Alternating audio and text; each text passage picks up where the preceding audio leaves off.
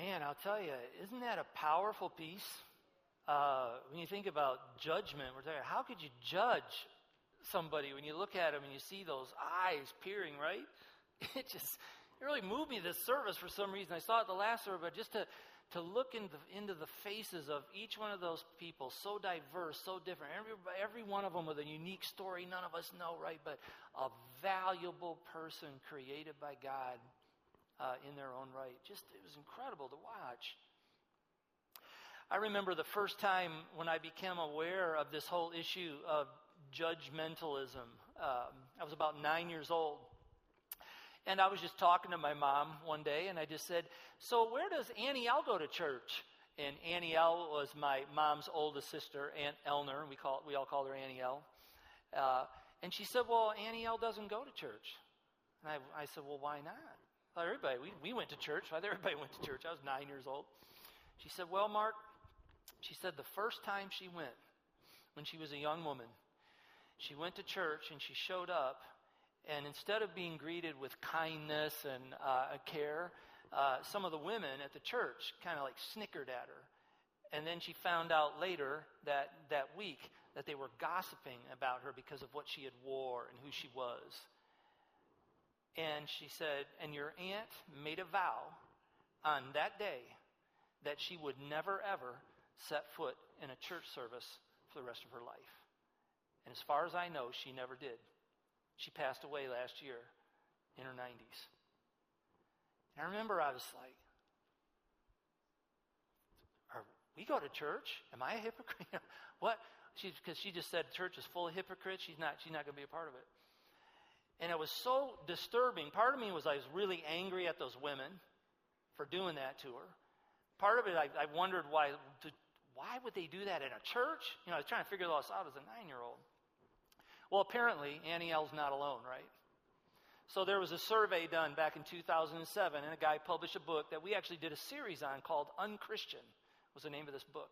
Some of you remember that. A few years ago, we did this. And in that study, he looked at 16 year olds to 29 year olds, and basically he was surveying what they thought about Christians, right? 87% of them said that Christians are judgmental. 85% of them said they're hypocritical. Wow. What a sober indictment on the church. Right? And I need and I don't I don't think any of us are sitting here going, can't believe that. it's so sad, but I, you've seen it. I've seen it. I've been I've, I've watched it happen. It's a big deal. So, if that is the overwhelming consensus of our culture and the young people in our culture, I think it's really, really important that we understand the meaning of what Jesus said when he said these words. Look on the screen. Do not judge, and you will not be judged, he said in Luke. Okay? So here's what's key to understand is there are really a couple different meanings for the word judge. One of the meanings, it just it's if you look it up in the dictionary, it's going to be to discern to make a judgment, discern what is right, what is wrong, what is good, what is evil, okay? That's not the kind of judging that Jesus is talking about, okay? Because he, we are supposed to do that, right? That just makes sense. We're supposed to be people of wisdom that can look at things and go, yeah, that ain't right. Or that per, I'm not following that guy, right? Because that just feels weird. Discernment is important and it's right. And we're commanded to discern. But this, but that's judgment and discerning is one thing, okay? But this is where it gets a little tricky. Let me let me read what uh, I read a really interesting article in Christianity Today, and the guy wrote this. He said, "This is often what gets Christians into hot water, though." Right? So us making judgments. Well, you're not supposed to do this. You shouldn't do that. Okay? Uh, in our uber tolerant and increasingly diverse culture, and you know this tolerance thing is that's king, right? Tolerance is king. So when a Christian labels something as wrong or evil, they often get pounced upon as being judgmental and out of step with Jesus. Sometimes that's true. It is, and it's ugly. We've seen it. We're going to talk about that a little bit more. But very often, the accusation is the result of a culture that no longer understands the difference between discernment and condemnation. And this is where the two different meanings come in. So one theologian describes it this way Judgment is an ambiguous word.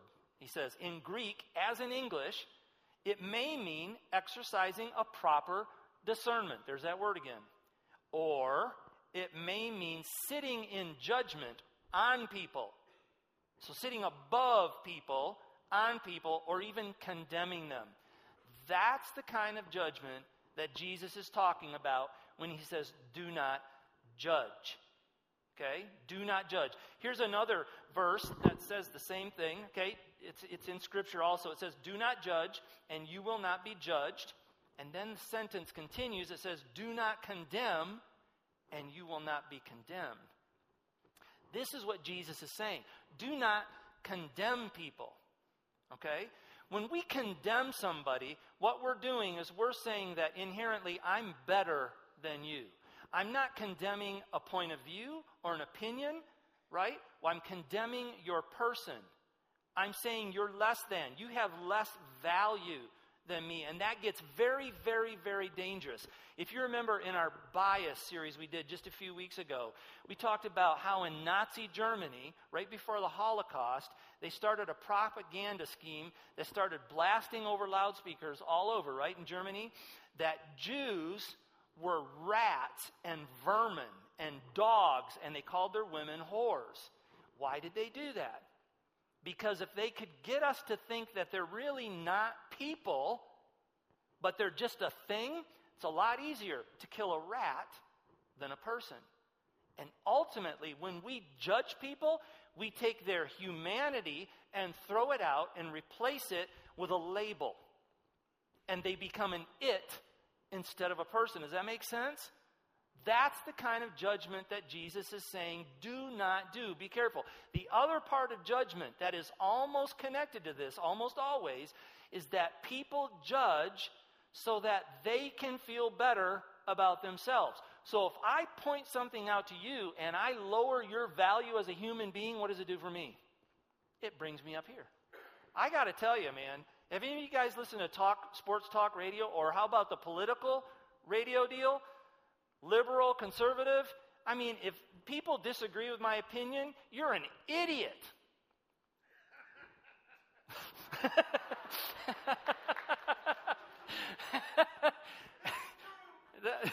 it is true. Thanks, Scott. It was awesome.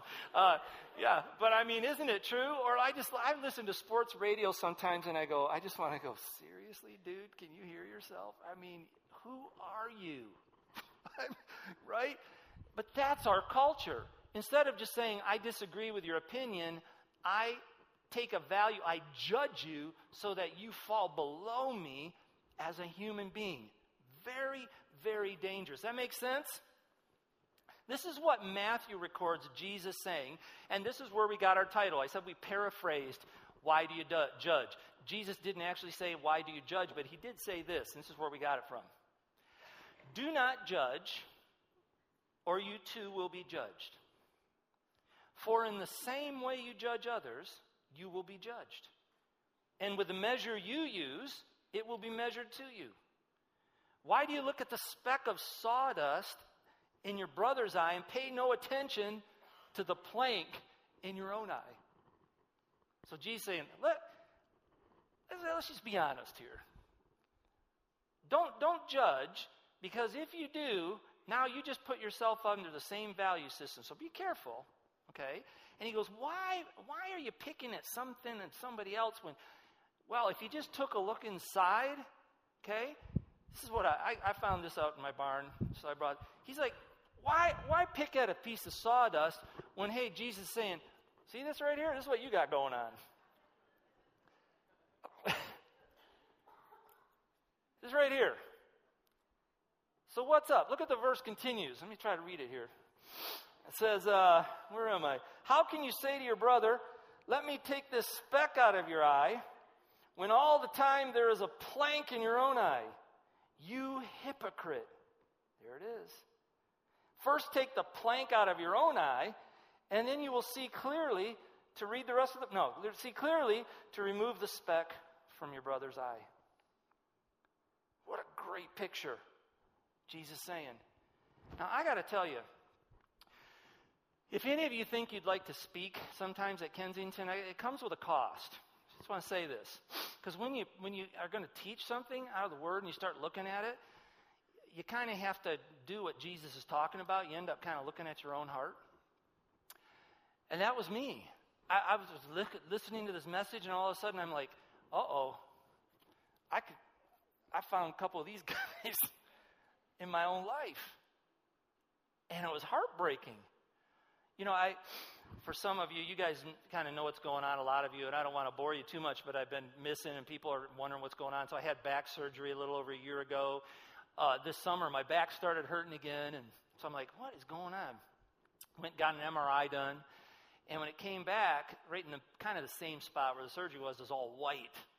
And when I showed it to the surgeons, they go, uh, you need to go to emergency room. I said, okay. Should I, like, sometimes this week? No, like, right now.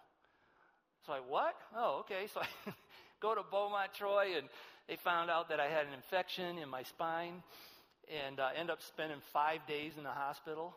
Uh, because they were nervous until they got the antibiotic, antibiotics figured out. And so now I have a little PICC line in my arm, and I get to do antibiotics one time a day intravenously for six weeks, only six weeks, because uh, they're going to try to make sure they get rid of this thing. Well, and I'm sharing this only because what I've realized, though, this has been a just we all have seasons, You're, and a lot of you are a lot worse than mine. I know, I know you. Uh, so that's not this is not a pity party. But what I've noticed, what the Lord was saying to me is, Mark, you got to be really careful, because one of the things I'm doing, it wasn't, it's not a judging thing, but one of the things I've noticed, this blind spot in my life, is I've really hated being weak. It's been, uh, it's been embarrassing to me. Um, it's hard when you guys get out. You know, I love you and you're so concerned, but it's hard when you, hey, how you doing? I go, I'm fine. You know, I'm fine.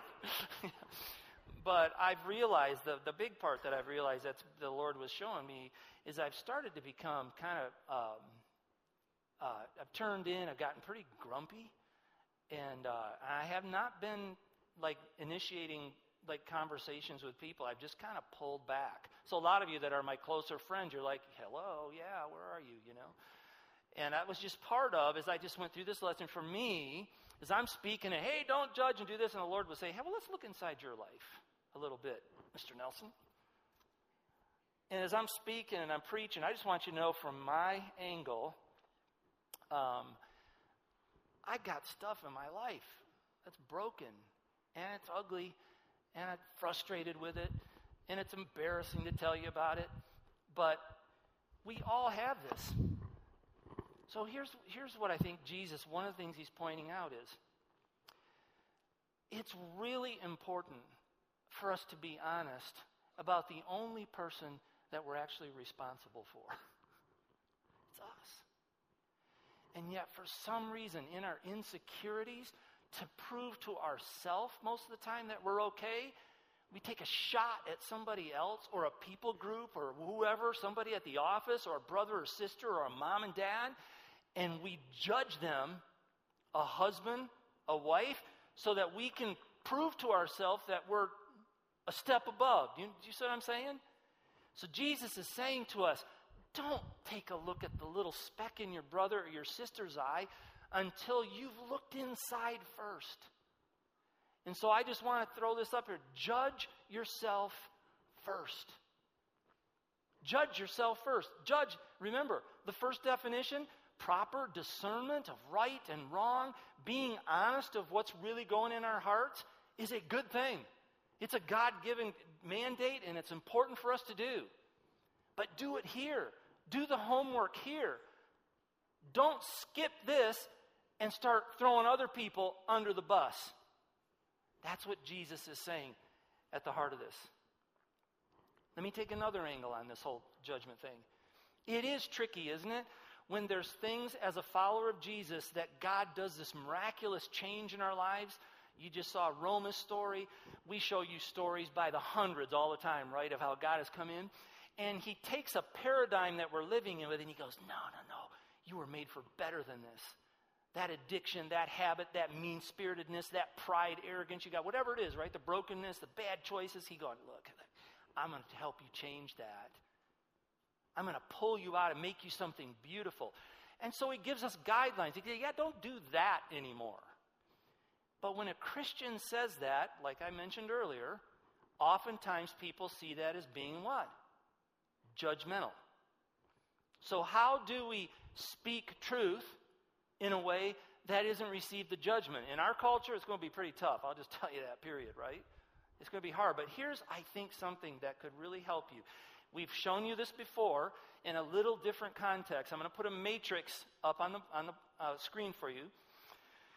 And we're going to call this truth and grace. Let me read you a scripture that talks about who Jesus was.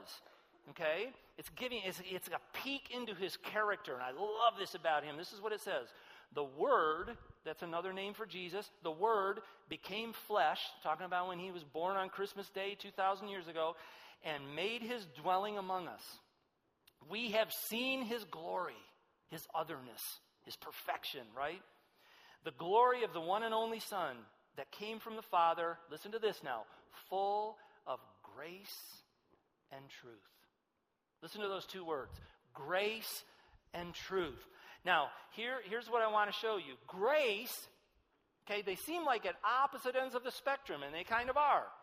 But it says Jesus is full of both. 100% both. Not 50 this, 50 that. He's 100% both. You could say grace would be like, you're forgiven. You're forgiven. Right? That's some, that would be a grace statement. Truth might say, I'm going to hold you accountable. Both good, different. Grace might say, You're amazing. I mean, I'm telling you, you are an amazing person. Truth may say, And you're broken. There's a broken part in here. It's not work. It's not, not your best. You're amazing. Grace, truth, but there's a broken part, right? I love you no matter what. All in, unconditional, forever. Love you forever. Truth says, but change is possible and it's critical for you. You can do it. You see that? Let me show you this, this little grid. If we do a high grace and low grace as this uh, kind of vertical and the horizontal being truth and high truth. Let's just look at uh, the different quadrants, okay, of these. And so, first one would be low grace and low truth. What, what's that look like? I mean, low grace means, right, there's no encouragement. It's like not unconditional love. Uh, there's no speaking of, of, of, of future and, you know, all that kind of stuff. Grace. Low grace, low truth. Nobody talking to you about challenge. Nobody holding you accountable. Nobody encouraging you to be better, right? None of that happening either. Okay? And quite frankly, in that quadrant, you just feel what? Ignored, unloved. It's like, yeah, I don't, give you, you know what that says? I don't really have the time to even, whatever, have a good life. Unloved. Okay? Now, if we move to high grace and low truth, high grace and low truth. So now you've got lots of encouragement, maybe unconditional love, celebrating you, always have, you know, all that kind of stuff, but really not saying any truth. It's like, well, you know what? I'm just kind of, yeah, you know what? I don't want to hurt his feelings. And if I say that, geez, you know, man, I don't know what he's going to do, right? That can be an enabling thing. And a lot of us in this room have experienced this in our family relationships. It happens all the time. I mean, all, right? You've got somebody that's really struggling. It could be like an addiction, for example. That's kind of an easy one to look at. It could be something that's really, really damaging. Everybody knows it. You know it, but nobody's going to say anything. It becomes an enabling thing. Okay? Look at this next quadrant low grace and high truth. Low grace. So, again, not much encouragement, not much love, but a lot of pointing stuff out. You know what? You did it again? Seriously? Boom. Come on, man. Boom. Truth. Constant picking. And that's where we start to feel judged in this quadrant. And this is what Jesus is alluding to. Somebody that's pointing out stuff, pointing out stuff, no relationship involved, no love. I don't even know the person, but I'm tearing them down. That's what I thought was so powerful about that video watch. Did any of you guys know any of those people in that video? I didn't. I don't think I knew one person in the video. I did. I knew one. I just remembered one. But the amount of, the thought of like tearing somebody down, you don't even know, but that's what we do. That's the judgment quadrant. But when you get into high grace and high truth, this is where life really starts to happen. This is where the definition of love can really, really happen. One of my uh, great examples I, I remember reading from Tim Keller's book, The Meaning of Marriage, and I've shared this with you before, but it was really profound to me because he was pointing out what a healthy relationship looks like in a marriage. And he was saying, in a marriage, if you are unaware or don't talk freely about your spouse's weaknesses, he goes, you're not even in the game. You're not even in the game. You're just kind of pretending. You're like playing out on the safe part because it's that enabling thing. Oh, I'm too afraid, too risky. But the great part, see, about talking about your spouse's weaknesses in a love relationship is that you're doing it so that your spouse can be what they were created to be. Tim says that's the goal of a marriage is that your partner is helping you become everything God intended you to be and you're doing the same for them. You have their best interest in mind. The only reason I'm pointing this out to you and I do it kindly and lovingly is because, man, I can see you being something amazing. I know what you are. I believe in that, right? So when we talk about this word judgment, there's this discernment side, which is a good thing. The condemning part, where I condemn you and say, yeah, you're worthless or less than human or whatever, that is not cool. Let me give you another angle on the judgment thing. Listen to this verse by Paul. I'm going to skip ahead just a little bit there, Donnie. I'm just going to do the verse first. What business is it of mine to judge those outside the church? Are you not to judge those inside? God will judge those outside. Whoa! I think the whole Christian church has missed this verse. Why would the world hate the church almost than, more than anybody else if the church was not judging them? Do you see that there is a huge mistake here? Okay? Where the church has found it their job to be pointing out all the bad things that people outside of the church are doing, getting all in a tizzy and you know backbiting and you know and I'm just telling you, Jesus, Paul's saying right here, don't judge those on the outside. We're called to judge those on the inside. Christians are never called to judge slash discern. I'm talking the good kind of judgment. Outsiders. They aren't even bought into this game. They may not even know who Jesus is. They haven't signed up. They haven't had that transformational power. They're not looking at his scriptures as truth. They're completely outside of this. Let me give you a great example. And I, again, I think I've shared this with some of you before, but uh, I'll never forget this story. Bill Hybels, who's a pastor of a large church in Chicago, when he was uh, got a sailboat, got a big sailboat, and he was going to race it, and he, he went ahead and picked his crew, and he picked all his buddies from work, a lot of the guys that worked on staff with him. He was super excited. And he felt like God kind of prompted him one night when we were just sitting there at home, and he's like, hey, Bill, what the heck are you doing? I thought we were for the one like for people that didn't know Christ. And what are you doing creating a little holy huddle? That's what he said God said. You're going to a little holy huddle on your boat. And Bill's like, oop, sorry. My bad. So he calls up all his buddies. Hey, yeah, not really, just kidding. We're not going to do that racing thing. And Bill goes out to his other buddies. They're not believers. They they're not following Jesus. They're not sure where they find that in their faith. And he said, Hey, man, you guys want to come and let's race? And so we got a crew, six or seven guys, I don't know how many. First day they go to their first race, the guys come out and they all got coolers. They had a lot of stuff to drink in those coolers. And they're talking like sailors, you know. And Bill's like, oh my gosh, what am I doing? This, you know, I'm Bill Hybels. I'm a pastor. Well, a boat that was going to be in the race, some guys in it being super cocky, came by too close, almost hit them, and sprayed water up onto the side of their boat. And these guys unloaded, Bill's guys. You, blanket, blanket, everything. And Bill was like, what have, what have I done? And he said, he felt God speak to him so clearly in that moment. He said, Don't you dare worry about behavior modification. Your job is to love these guys. I'll take care of the rest. that has been so helpful to me. So helpful to me. Don't worry about their behavior. I didn't call you to clean them up. Called you to love them, get to know their families, get them to be involved with their kids, encourage them, give them what they need. I'll take care of that behavior part, Bill. And I thought about my mom. That's who she was. That's who she modeled to me. I watched her do it with her brothers and sisters. I watched her do it my whole life. How she loved people she didn't agree with and support that. So Christians are never called to judge, discern outsiders. Now, here's another statement I want you to think, and I hope you'll remember this one. Super easy, but it's been huge for me in the last few years. Be free to love. Be free to love. I think as Christians, a lot of times we hold back because we're trying to be good Christians. We're like, well, I don't know if I should, if I step out and really get connected with this guy, aren't people going to, some of it's like, what are people going to think?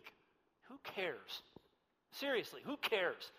And the second part of it is, can I really love a person that is doing something that the scripture or that Jesus would teach is just harmful and so forth? Of course you can. Be free to love them. And not just like politely, like this. Grab them, hug them, love them, get involved in their lives. Be free to love. Don't let the enemy tell us we have to pull back and point out all the ways that we're different. God will take care of that in His time. Isn't He doing that with you and me? How patient is He with your log in your eye?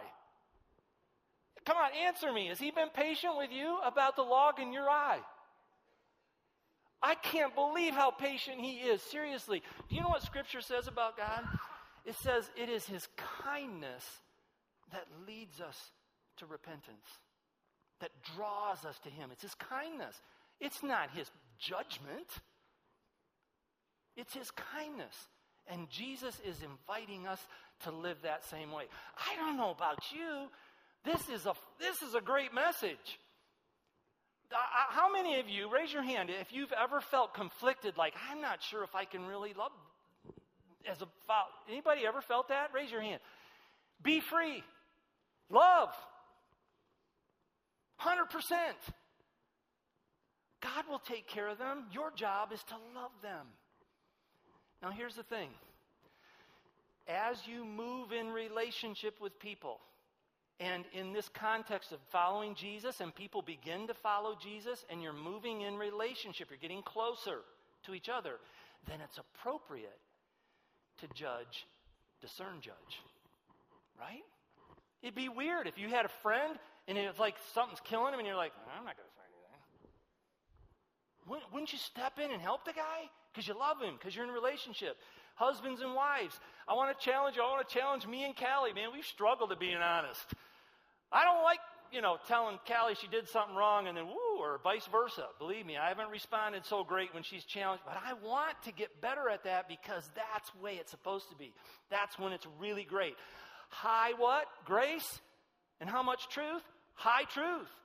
See, that's beautiful in loving relationship, but never, and I want to end with this statement Christians are never called to judgment that's a condemning kind that says you're less than me.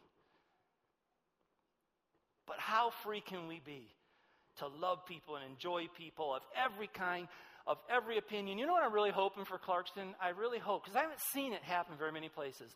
I'm hoping this will be a place where we can completely disagree on like really important stuff and still hang. Because you can't do that. See, in this world, it says I can't, I can't disagree and hang. I got to disagree and call you an idiot and hate you. Wouldn't that be great? To really disagree? Because I'm not going to agree with everything you, and you're not going to agree with everything with me, but what if we could love each other and still disagree? We're going to take communion to end our service, and I love this. And I'll tell you why. And ushers, you can go ahead and come on down and begin to pass out the bread right now and we'll sing a song. We'll t- just hold that bread and we'll take it together. There's a verse that we all know. We taught about it a couple weeks ago, John 3:16. For God so loved the world that he gave his one and only son that whoever believes in or puts their trust in him will have everlasting life, right? John 3:17. Very next verse. It says, "For the Father did not send the Son to what? Condemn the world, but to save the world through him." Do you hear that?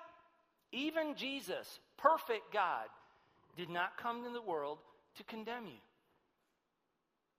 or to put you under him. He went below us and gave his very life for us. Isn't that amazing? And so, communion, we're going to remember this amazing gift of his life that he gave for us.